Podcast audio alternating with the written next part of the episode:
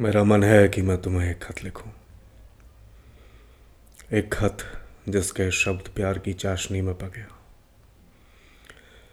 एक खत जिसका तुम्हें इंतज़ार सा रहता हो हमेशा।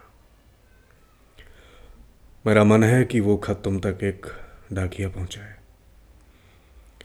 और तुम उस खत को लेने अपने उस सपनों जैसे कमरे से नंगे पांव दौड़ कर आओ और बस झट से लेकर चली जाओ उसे बेतहाशा चूमते हुए।